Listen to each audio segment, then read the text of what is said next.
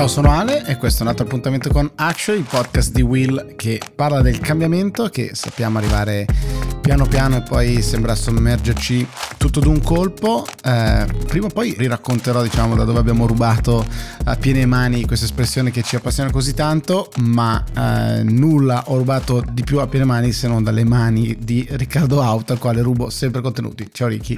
Buonasera professor Tommasi, devo dire sono molto incuriosito in realtà da questa storia della frase non, non mi sono mai fatto domande rispetto al nostro incipit di Actually. Grazie, allora ovviamente rinnego, eh, anzi rettifico la, la, qualifica di professore che chiaramente non mi appartiene, eh, mentre diciamo questa metacitazione in realtà è data da un libro eh, di Hemingway che poi veniva ripreso da una straordinaria newsletter. Sostanzialmente Hemingway fa dire a due personaggi come sei andato in bancarotta, prima piano piano, poi tutto d'un tratto e altrettanto il cambiamento avviene in questa maniera, eh, gradually, then suddenly, quindi piano piano, poi tutto d'un colpo, eh, con questa idea che sembra appunto sommergerti e crea un po' di ansia.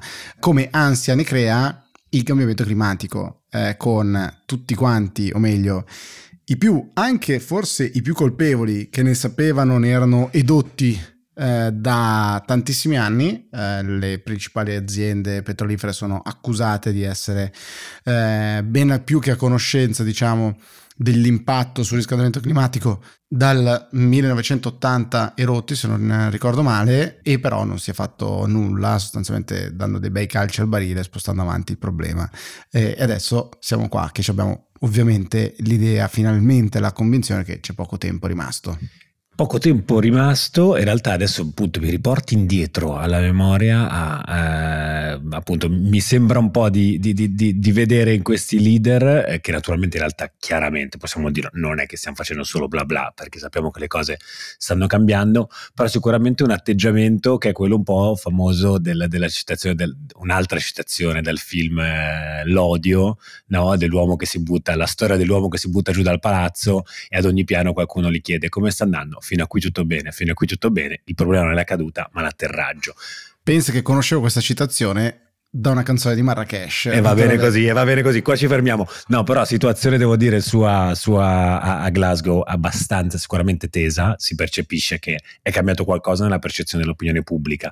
Eh, mai vista tanta attenzione attorno a questo meeting, no? Nel senso che se pensiamo anche a quello forse più noto che è quello di Parigi, era arrivato a livello di comunicazione solo poi l'esito di quel, di quel, di quel vertice, ma non con tutta questa tensione, questo pathos, mentre invece oggi è davvero molto interessante, forse anche il modo che è cambiato di informarsi, l'informarsi attraverso i social media, tutti gli attivisti no, che sono diffusi in giro per il mondo che portano attenzione su questo vertice, molto molto eh, interessante, il livello di conflittualità però forse un po' spaventevole, nel senso che di nuovo mi sembra che si stia un po' dividendo il mondo fra buoni e cattivi e chi ha delle responsabilità all'improvviso è diventato un po' eh, il cattivo eh, sempre e comunque, poi è palese che quando si ritrova di fronte ad impegni che non sono particolarmente vincolanti eh, si storce un po' il naso, ma insomma in realtà è sempre, sempre particolarmente complessa. Mi sembra che qualche passo avanti stia facendo, probabilmente troppo timido, non so tu come la vedi. Ma credo che da una parte sia l'aspetto più affascinante e anche più problematico da capire della società internazionale, no? dei rapporti fra gli stati, il fatto che di binding, di vincolante c'è sempre molto molto poco perché gli stati... Non c'è una polizia internazionale che arriva e ti dà le scoppole.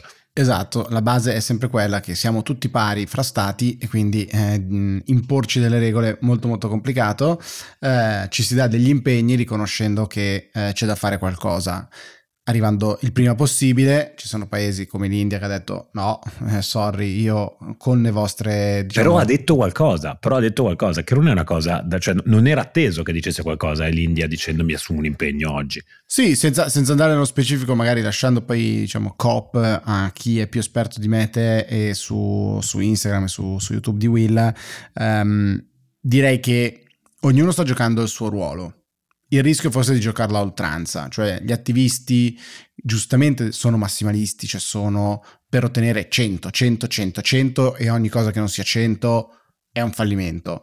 Credo che sia nella natura dell'attivista e che sia forse necessario.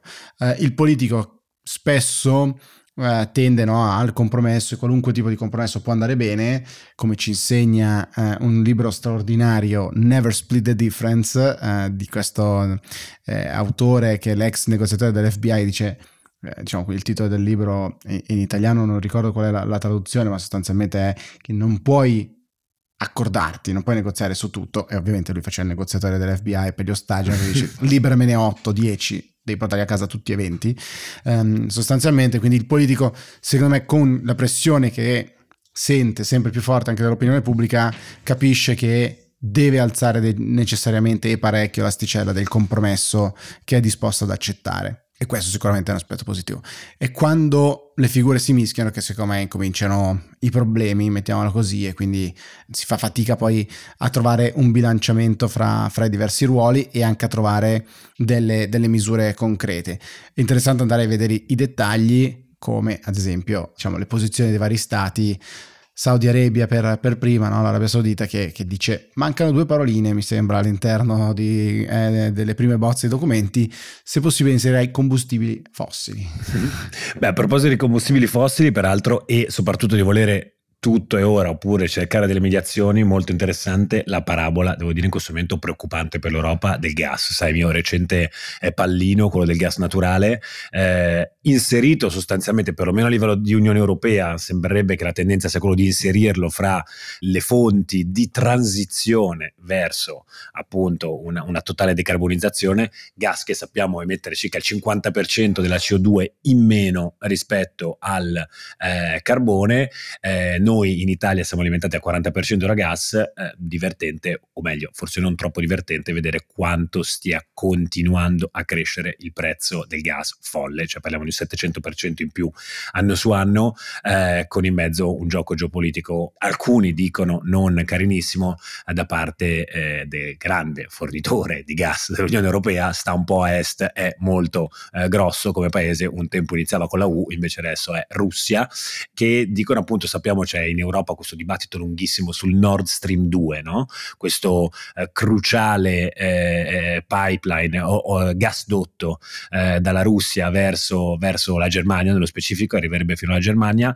La tua Germania. La mia Germania, mi piacerebbe fosse un po' più mia, ma purtroppo lo è ancora poco.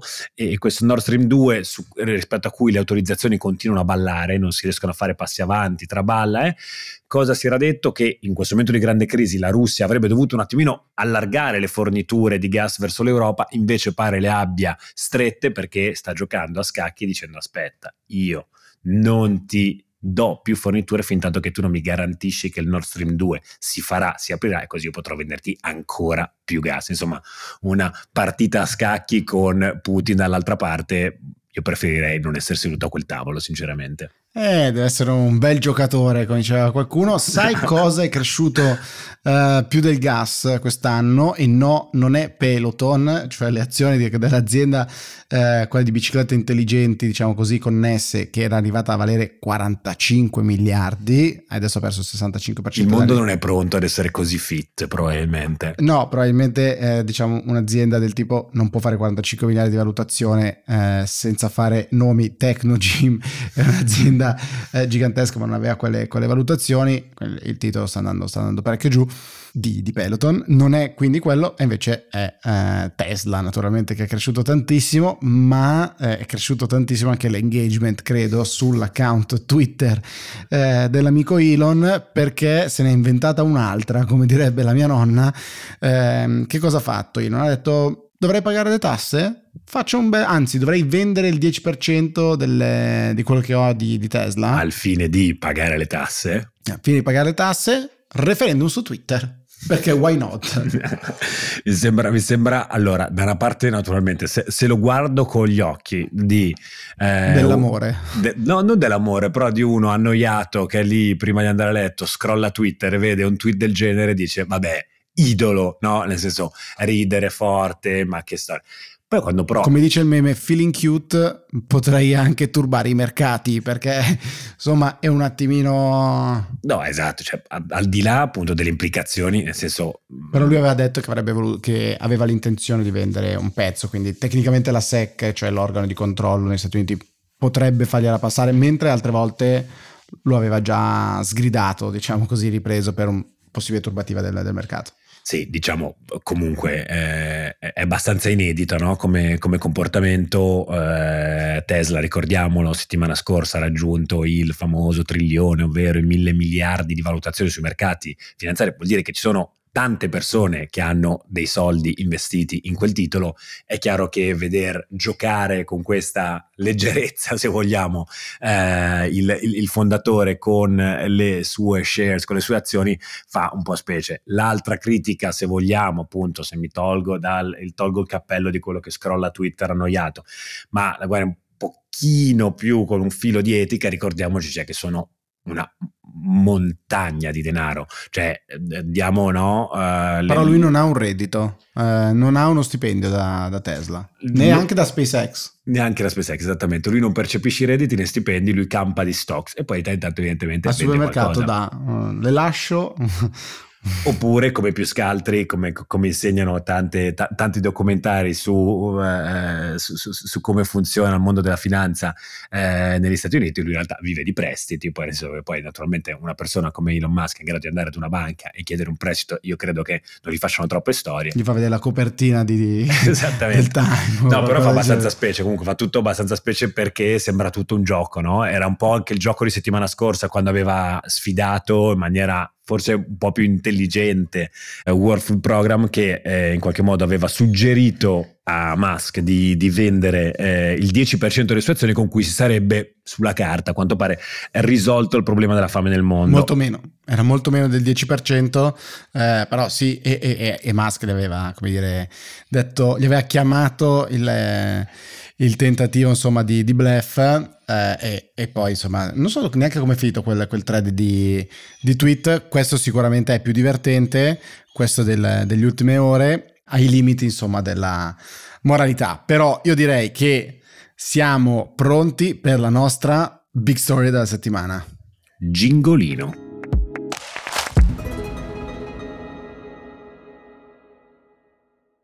A big story della settimana dedicata a una parte diciamo di policy e qua eh, gli aficionados di questo podcast sanno quanto io mi appassioni a queste materie ma eh, parliamo di eh, Digital Service Act. Parliamo quindi degli atti che la Commissione europea perché in realtà sono due correggimi se sbaglio caro Riccardo, che la Commissione europea sta mettendo uh, in essere, su cui la, la, Commissione europea e poi il Parlamento eh, sta lavorando, per disegnare il futuro dell'Unione. Adesso ti lascio riassumere a te, eh, in particolare il DSA, come dicono quelli bravi, il Digital Service Act.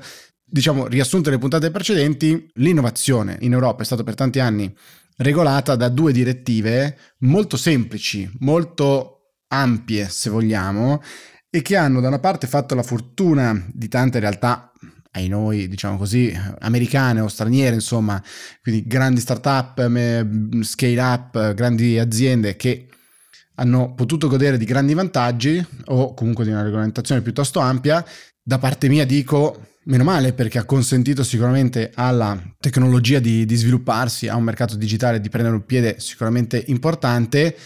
Ora l'Unione Europea dice, beh, tempo di, di, rivedere quella roba lì e lavora su questi due atti, cosa tutt'altro che scontata e semplice, perché quando si scrivono pezzi di legislazione normativa sull'innovazione bisogna avere la capacità di o essere sufficientemente ampi nei principi, diciamo così, per permettere all'innovazione di realizzarsi o molto specifici perché altrimenti il rischio è di fare una pesca a strascico e prendere dentro anche cose che non erano oggetto diciamo eh, di quello che si voleva andare a regolare. Storicamente come scrive anche il nostro amico Alec Ross nei suoi libri e come dice molto spesso nei momenti più pubblici l'Unione Europea ha anteposto la regolamentazione rispetto alla creazione di un vero e proprio ecosistema a favore dell'innovazione, della crescita delle start-up, eccetera. Unicorns, cioè aziende con una valutazione superiore a un miliardo di dollari, ce ne sono molte poche in Europa, eh, però invece l'Europa si può fregiare di avere il GDPR, si può fregiare di avere un sacco di regolamentazione, quindi GDPR in termini ovviamente di, di privacy e protezione dei dati, molto all'avanguardia. Ti vedo annuire, sorridere, con fare sornione da avvocato, non ti tieni più. Vai, no, no, no, vai, no. non ti tieni, non ti Vole- tieni. Volevo naturalmente subito mettere eh, la mia magliettina, perché dicevi eh, ci possiamo freggiare di avere il GDPR, ma noi innanzitutto abbiamo Margrethe Vestager. Adesso però proverò, proverò a togliere... Siamo i- al limite del culto della personalità. Esattamente quella roba lì, però in questa occasione proverò a togliere un po', a svestire i panni del gruppi eh, di eh, Margrethe Vestager per entrare un attimino più addentro a questa materia che è davvero spinosona. Oggi parliamo di Digital Service Act perché è quello di cui si discute di più in questo momento a Bruxelles, si affianca al Digital Markets Act che è quello che se vogliamo storicamente interessa più me perché riguarda i profili antitrust del mondo eh, digitale. Digital Service Act sostanzialmente eh, un, un pacchetto di misure che ha proposto la Commissione, che adesso dovrà essere discusso da Parlamento e Consiglio, sappiamo con tutto l'iter eh, legislativo eh, dell'Unione Europea. L'obiettivo che eh, ci si è dati è quello di vedere approvati questi due provvedimenti entro la fine del semestre di presidenza francese, quindi metà 2022, fra pochissimo. Che cos'è il Digital Service Act? Eh, sostanzialmente è un eh, pacchetto che si pone l'obiettivo di regolare ex ante le attività eh, delle piattaforme che agiscono online come gatekeeper, quindi si introduce questa figura del controllore no? di quello che si muove, e questa figura che in qualche modo va a istituire una responsabilità speciale in capo ai soggetti identificati come gatekeeper, che possiamo immaginare insomma sono le grandi piattaforme di cui eh, parliamo tutti i giorni tecnicamente che cosa succede in, in, questo caso? Vado a prendere direttamente il testo legislativo, il summary della commissione. Mi prende l'articolato, avvocato? Eh, sì, guardi, mi dia solo un secondo. Ecco qua, abbiamo trovato il comma. No, naturalmente qua mi, mi, limito, mi limito, al press release della, de, della commissione. Comunicato allora, stampa, perché sennò giustamente ci scrive. Grazie mille, grazie mille, scusi, ho scritto qua davanti. Allora, prima cosa è, si introducono nuovi sistemi di rimozione di contenuti illeciti.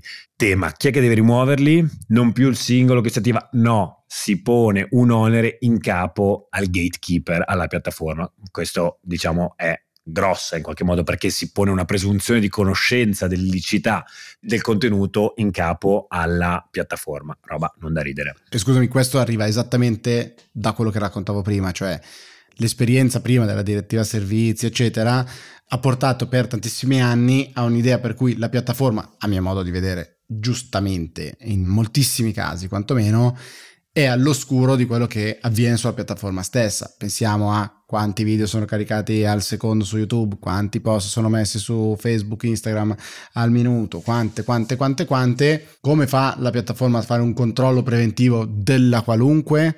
Così come anche dei beni che vengono magari caricati su una piattaforma che può fare da, diciamo, da marketplace, quindi da eh, spazio per scambiarsi eh, dei beni. Questo le direttive prima lo rendevano possibile, oggi forse stufi, diciamo così, in molti casi eh, gli europei di vedere questi spazi troppo ampi, dicono stringiamo i bulloni e quindi qualcuno deve essere responsabile e si mette un po' questa responsabilità in capo alla piattaforma, un po' come se fosse il padrone di casa, che da una parte lo è, è chiaro che è una casa abbastanza complicata, abbastanza aperta, popolata, per cui anche poi le piattaforme, anche mettendo in campo tutti i servizi tecnologici che possono avere per la rimozione automatica di alcuni contenuti, lo sappiamo che sia i social network che eh, le piattaforme, i browser e quant'altro hanno capacità di bloccare qualcosa, poi a un certo punto naturalmente sono dei limiti. Altra cosa interessante appunto sono nuovi sistemi di segnalazione di contenuti illeciti da parte degli utenti stessi, un nuovo meccanismo di comunicazione più trasparente nei fatti agli utenti su come le piattaforme erogano i servizi di pubblicità online. Questo è un altro tema, no? nel senso che la pubblicità sappiamo essere super, super sensibile, in qualche modo in questo caso si andrebbero a porre dei limiti sostanzialmente poi alla capacità di profilare gli utenti, questo naturalmente nel bene e nel male, perché questo diventa un grosso limite per chiunque voglia fare advertising oggi online e stabilire dove stia la legittimità qua è davvero davvero davvero scivoloso. Sì, e ci sono adesso dei tentativi di andare ancora più duri su questo, se ho capito bene, proposte che siano diciamo di modifiche, di emendamenti per fare almeno due cose. Una è sicuramente quella della andare a rendere molto difficile, diciamo così, sia il mondo delle raccomandazioni, sia il mondo dell'advertising, eh, quindi della, della, pubblicità, quella dopo una profilazione. Che cosa, che cosa vuol dire? Pensiamo a YouTube, eh, ad esempio, ma la stessa cosa potrebbe valere benissimo per TikTok, che è come sappiamo un algoritmo potentissimo, potrebbe valere anche per la pagina molto probabilmente di Instagram, il For You o il Search come, come si chiama. Quindi sostanzialmente che cosa succede? Ci dovrebbe essere nella testa di chi vorrebbe queste modifiche un opt-out di default, quindi no, questa cosa non avviene più e tutti quanti dovremmo andare a dire sì ti prego, mostra le raccomandazioni. Ovviamente chiunque si occupa di tecnologia, di design, diciamo delle, dell'esperienza dell'utente sa benissimo quanto questa cosa sarebbe un problema. Faccio il caso di Will, credo che uno su quattro delle visualizzazioni che noi abbiamo ad esempio sul nostro canale di YouTube arrivi proprio dalle raccomandazioni, che sia nella home page o che sia nei video eh, accanto, c'è cioè una colonia di destra che vediamo quando utilizziamo la piattaforma. Ecco, quella roba lì non succederebbe più in un caso su quattro, incubo per, per, molti di noi e per i tuoi straordinari video sulla, sulla Margaret, eh, caro, caro, Riccardo, eh, Margaret Vestager, naturalmente la commissaria, ci mancherebbe altro, e eh, invece la stessa cosa, anzi forse peggio ancora, è sulla possibilità di fare advertising, quindi pubblicità, sulla profilazione. C'è il vecchio adagio no, nel mondo del marketing il 50% del mio budget di marketing è buttato via, il problema è che non so quale 50%, si rischia di tornare in questo mondo perché il bello della pubblicità online eh, digitale era la possibilità di far vedere a chi potenzialmente era interessato a una determinata cosa eh, quell'oggetto, quel servizio, quel, quel contenuto perdere questa possibilità, penso ad esempio a tutte le piccole e medie imprese, ma anche ai creator che possono far vedere i loro contenuti, poi penso agli editori, anche al mondo media più tradizionale, che fa vedere a un potenziale lettore un determinato set di contenuti eh, diventa una bella, una bella, perdita ovviamente e idee di modifica, credo che siano emendamenti eh, presentati dal, dal, Parlamento, sarebbero davvero mm, problematici su, su, una roba di questo tipo. È evidente quale sia l'intento, evitare diciamo così no, che uno si chiuda all'interno di eh, tana del bianconiglio e in una spirale vedi solo un certo tipo di contenuti, magari polarizzandoti. Direi che tra il bianco e il nero delle due scenari entrambi non auspicabili, bisogna trovare probabilmente un, un terzo spazio, no? Sì, no, infatti io, io, io spero, dire, diciamo che poi appunto, è, secondo me questo è anche un po' il bello della democrazia, soprattutto anche di quella europea, sempre tacciata di, adesso saranno sei mesi di Royal Rumble. Eh... Ecco che ci piazzi il tuo momento. no, beh, in realtà Bruxelles in queste fasi qua è divertente, no? Tutta la parte di dialogo, ma anche la parte sana, se vogliamo, di lobbying che si aprirà in questa fase eh, su, a, a, a Bruxelles sarà molto interessante interessante fra Consiglio e Parlamento. E anche molto trasparente, un aspetto che secondo me è, è, diverso ad esempio da quello che succede a Roma, diciamo così, nei palazzi romani, è che Bruxelles è tutto molto visibile online, molto tracciabile di tutti i documenti o quasi tutti i documenti, come se voi foste, diciamo, noi tutti fossimo dei membri del Parlamento europeo. Di fatto è tutto online, tutto nel tradotto, gli emendamenti lo sono, insomma è io guarda, ti dico, lo, il, il, minimo sindacale, eh, appunto ritornando a, a, a, Vestager dell'anno scorso, subito dopo Capitol Hill, disse volete che vi spieghi cosa serve il Digital Service Act? Ecco, il, minimo che vogliamo tenere è che un problema del genere noi in Europa non ce lo dovremmo mai porre perché diciamo la, la, la chiamata all'odio che era stata fatta eh, per la giornata di Capitol Hill, noi saremmo stati in grado di limitarla. Ecco, quel tipo di cose eh, probabilmente sono eh, cose che già oggi in realtà le piattaforme stanno stanno cercando di limitare il più possibile, pensiamo poi naturalmente anche al ban dai social network di determinati eh, soggetti, Trump in testa, però insomma rendere, rendere naturalmente internet un, un, luogo che comunque sia, diciamo così, più civile, non saprei come esprimermi meglio, sicuramente è un'ambizione da perseguire, poi naturalmente bisogna stare attenti a, a, agli eccessi e non finire appunto in una burocrazia ministeriale pure quando siamo online. Sì, qua ci sarà da, da vedere l'evoluzione. Ancora una volta, super affascinante, ma un po' mm, preoccupante, eh, forse, il trasferimento potenziale di preoccupazioni dall'America all'Europa. Cioè noi abbiamo già fatto un po' di compiti, abbiamo già secondo me un set di regole migliore, non definito, non perfetto naturalmente, per il mondo delle piattaforme, come diceva anche eh, la commissaria, migliorabile, ottimo che tra le dire, prime proposte che se non ricordo male da subito no, il, il, DSA era, era stato presentato da, dalla commissione, non bisogna però trasferire preoccupazioni d'oltreoceano di qua, eh, non bisogna andare con l'accetta perché per appunto pescare un pesciolone, per quanto grandi possano essere le piattaforme che si vanno a, a targetizzare, anche con queste modifiche, il rischio è di toccare il potenziale di entrata nel mercato, di vendita di prodotti, eccetera, delle piccole e medie imprese che invece sono l'ossatura del,